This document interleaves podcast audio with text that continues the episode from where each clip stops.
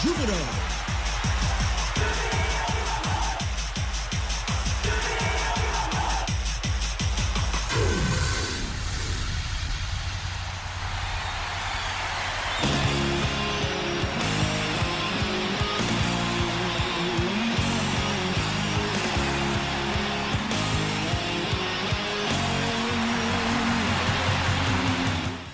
ジュビロ大好き、そんな熱い気持ちをサポートするプログラム、オレオレジュビロ。こんばんは、荒山奈美です。12月22日金曜日、夜9時を回りました。今年もあと9日で終わってしまいますが、 J リーグリーグ戦最終節からここまでジュビロデーはありましたけど、皆さんそろそろジュビロスになっていませんか？試合の勝ち負けのドキドキがないっていうのは、穏やかではありますが、でも気持ちの張りとかね、ドキドキが足りないなってなりますよね。その時はこのオレオレジュビロで補給してください。スタジオトークバトル、先週はベルギーアンデルレヒトへ移籍する後藤圭介選手緊急出演してくれました。そして今週は横内昭信監督トークバトルパート2をお届けします。 J2 リーグアウォーズで見事優秀監督賞を受賞した横内監督、今日は監督という仕事について、横内監督が目指す理想の監督像などお話お聞きしていきます。オレオレジュビロならではのトークバトル、どうぞ最後までお付き合いください。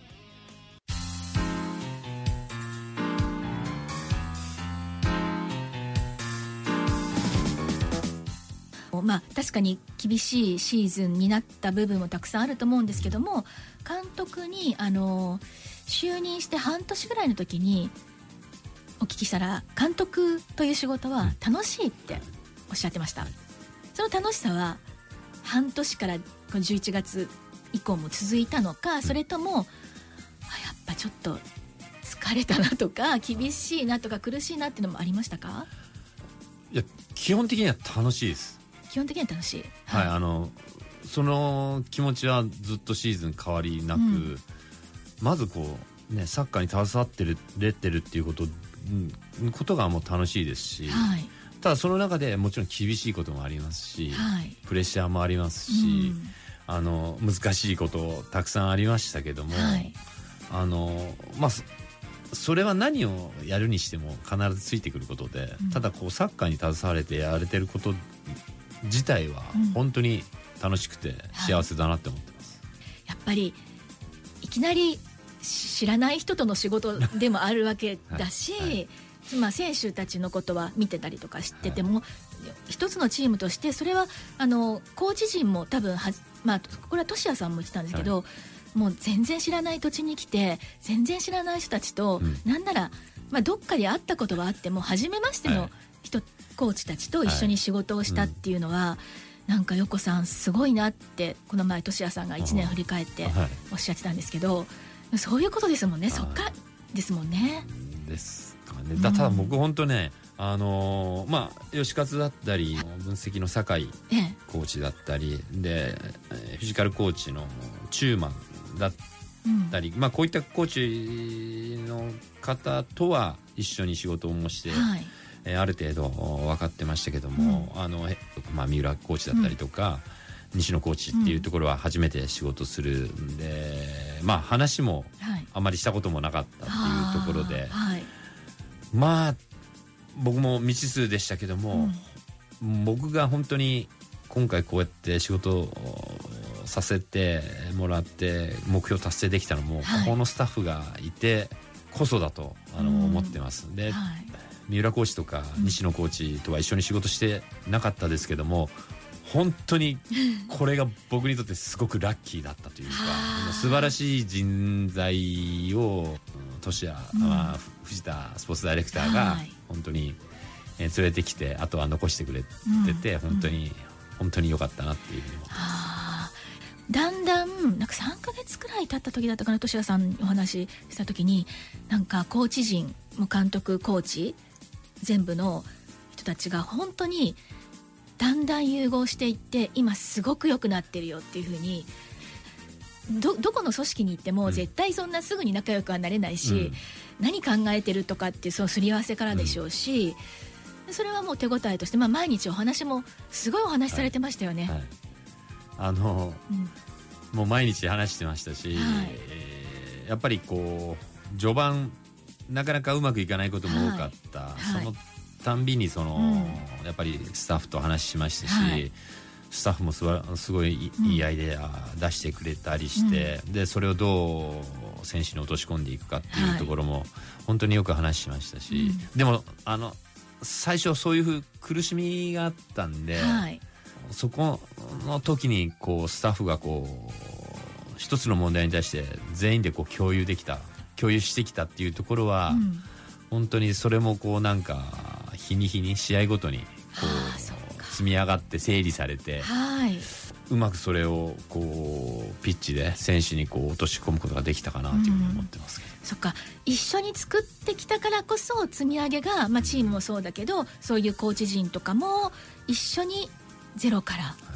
積み重ねてきたことがだんだん集大成となってどっちも現れてきたってことですね、はいはい、僕はあんまりこうやんないんで本当にやんないって何をやってますよね、仕事をやんそんなことスタッフがめちゃくちゃよくなんていうのかな、まあ、先を見てじゃないですけども、いろいろ本当動いてくれるんで助かってます、はい、いやでも横内さんについていきたいって思う人がもうどんどん日に日に増えていって、そのサポーターもそうですけど選手も横さんについていこうっていうのがなんかどんどんこうなんていうのこう増えていった実感っていうのが監督にもあるんじゃないかな、なんか感じませんでしたそういうのいやあんまり感じないでも、うん、選手が僕も本当にチームとして戦う、はい、一丸になってっていう風にずっと言葉にはしてましたけども、はいはい、そこから外れたいだとか、はい、まあ、うまくちょっと表現できないんですけども、うん、それができない時期だったりとか、はい、状況ってあると思うんですよね、うん、ただそれもなんかこうやっぱりこうぐっとこらえて、うん、今シーズンは本当に目標のためにやるんだぞっていう思いは選手からはちょっと伝わってはあったので、はい、うん、まあ、だからこそ僕もそれに助けられたところもたくさんありますね、はい、横内監督は目指してる、まあ、師として仰いでいらっしゃるのはやっぱりミシャ監督だと思うんですけど、はい、なんかリーダー像とか、はい、例えば偉人の書いたエッセイとかこうリーダー論みたいな、リーダーとはみたいな、そういうのって読んだりするんですか？昔読んでましたね。あ、何年くらい前です？何年くらい前だろう、はい、まあ、コーチなりだの時は結構やっぱりいろんな本読んでとかやってましたけど、はいはい、うん、例えば野村さん、野球の野村さんだったりとか、はいはいはい、まあ、そういうのは読んだりはしてましたけど、まあでもその人と僕はまたちょっと違いますし、はい、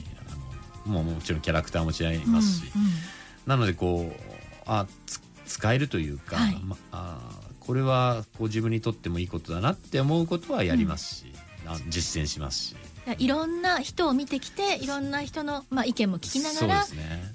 こう吸収してきた、はい、もういいとこ取りしちゃおう、いいとこいいですねでも究極として目指す監督像ってどんな監督、うん、ね、今年初心者マークっておっしゃってましたけども、はい、これから10年20年やっていってどんな監督になっていたいとかってあります？こう理想としては。いやどういう風になりたいとか誰みたいになりたいっていうのはない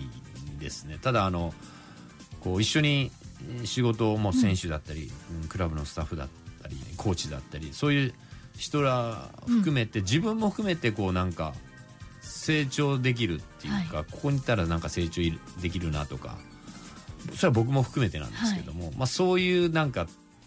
まあ、そういうところでこう監督したいというか、うん、なんかすいません、なんかすごいぼんやりとした言い方で、みんなで成長していける環境に常にいたいですね、はい、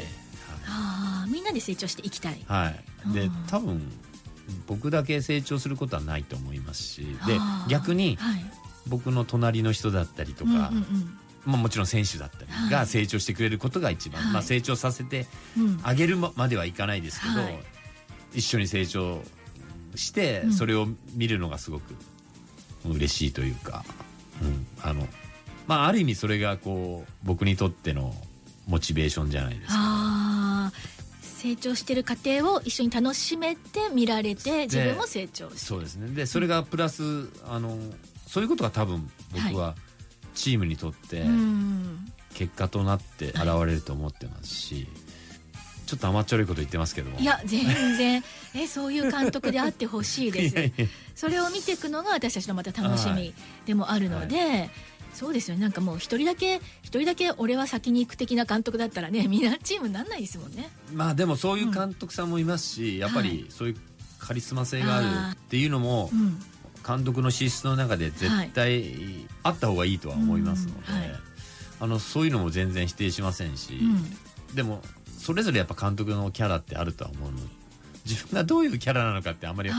ったこともないですけども、まあ自分なりのやり方で、ね、それがダメなら多分職はないと思いますし、うん、でまあそれで結果が出なかったらね、もちろん、はい、ダメだと思いますけども、うん、まあそういうところは少しこう貫いてはいきたいなと思います。さあいかがでしたでしょうか。横内昭信監督スタジオトークバトルパート2をお送りしました。前回も今回も本当に横内監督らしい、横さんだからこの言葉が出てくるんだろうなってお話がたくさん聞けたように思います。一緒に成長できるクラブの監督っていう言葉も本当に素敵ですね。私たちも一緒に成長していけたらいいなって改めて思いました。さあ横内監督のスタジオトークバトル、まだまだ楽しい部分たくさんありますので、来週以降お届けします。以上クローズアップジュビロのコーナーでした。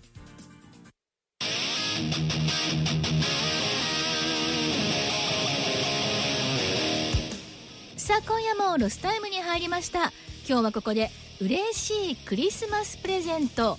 ジュビロのオフィシャルサプライヤーアドミラルからいただきました。なんと今シーズンこの30周年記念ユニフォー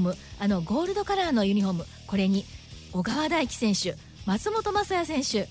藤原健介選手3名のサインが入った1枚を1名の方にプレゼントです。これは嬉しいですね。ゲットしたいという方は番組のオフィシャルサイトメッセージを送るというところから応募してくださいね。たくさんのご応募お待ちしています。オレオレジビロ、お相手は新井まなみでした。さあかなり寒くなって冷えていますが、どうぞ暖かくして素敵な楽しいクリスマスをお過ごしください。